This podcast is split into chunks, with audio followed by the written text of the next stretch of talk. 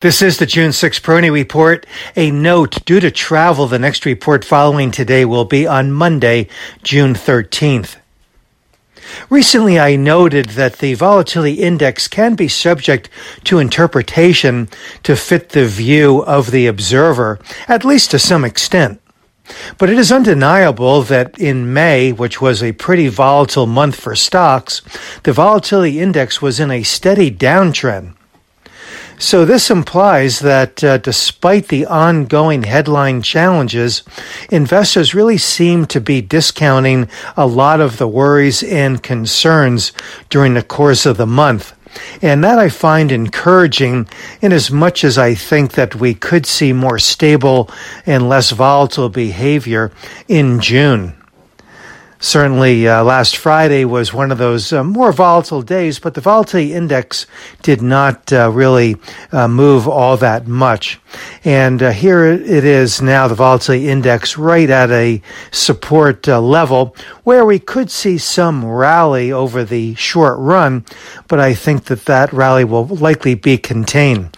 Despite some very expansive trading swings in the last several months, the volatility index held in the low to mid thirty level. So I think that that was perhaps a clue that we were closing in on some kind of a bottom.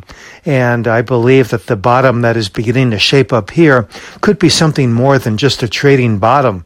Could be a formidable base that allows for not just a uh, significant summer rally, but a recovery that extends uh, through this year and more. So I, I think that the um, the good news is that the market uh, is likely bottoming. Perhaps the less uh, uh, bullish news is that uh, there is considerable overhead resistance that the market is going to have to grapple with here over the short run.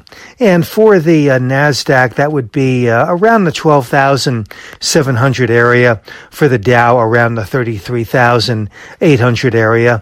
Support for the NASDAQ, uh, as I see it now near term, around the eleven thousand eight hundred area, and for the Dow around the thirty-two thousand five hundred level. So just a, a guideline or guidelines here for those two indices, which would uh, again indicate that we're probably going to stay in a bit of a confined range over the short run. But I think that that is a victory really uh, for the bulls if we can just get the market to settle in uh, to a range here.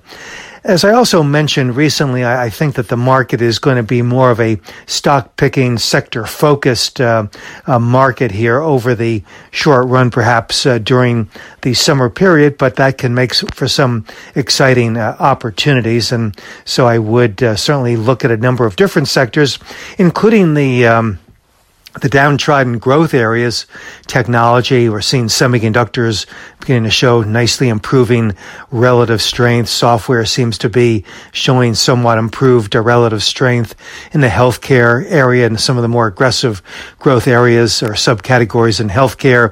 That's starting to shape up pretty nicely and so on. But uh, the, the real uh, steady movers or steady uh, relative strength uh, participants here or leaders continue to be in areas areas like energy and the uh, materials, especially ag materials, uh, industrials, and, and several other areas as well that have really been showing good relative strength as the growth stocks have been generally under pressure. So uh, perhaps a little bit of a jagged bottom here, but uh, one that I believe is forming and one that uh, really could serve as a launching pad for higher levels, not just short term, but for the long haul as as well. This is Gene Peroni at Peroni Portfolio Advisors. All expressions and views presented on this podcast are the opinion of the commentator and may be subject to change.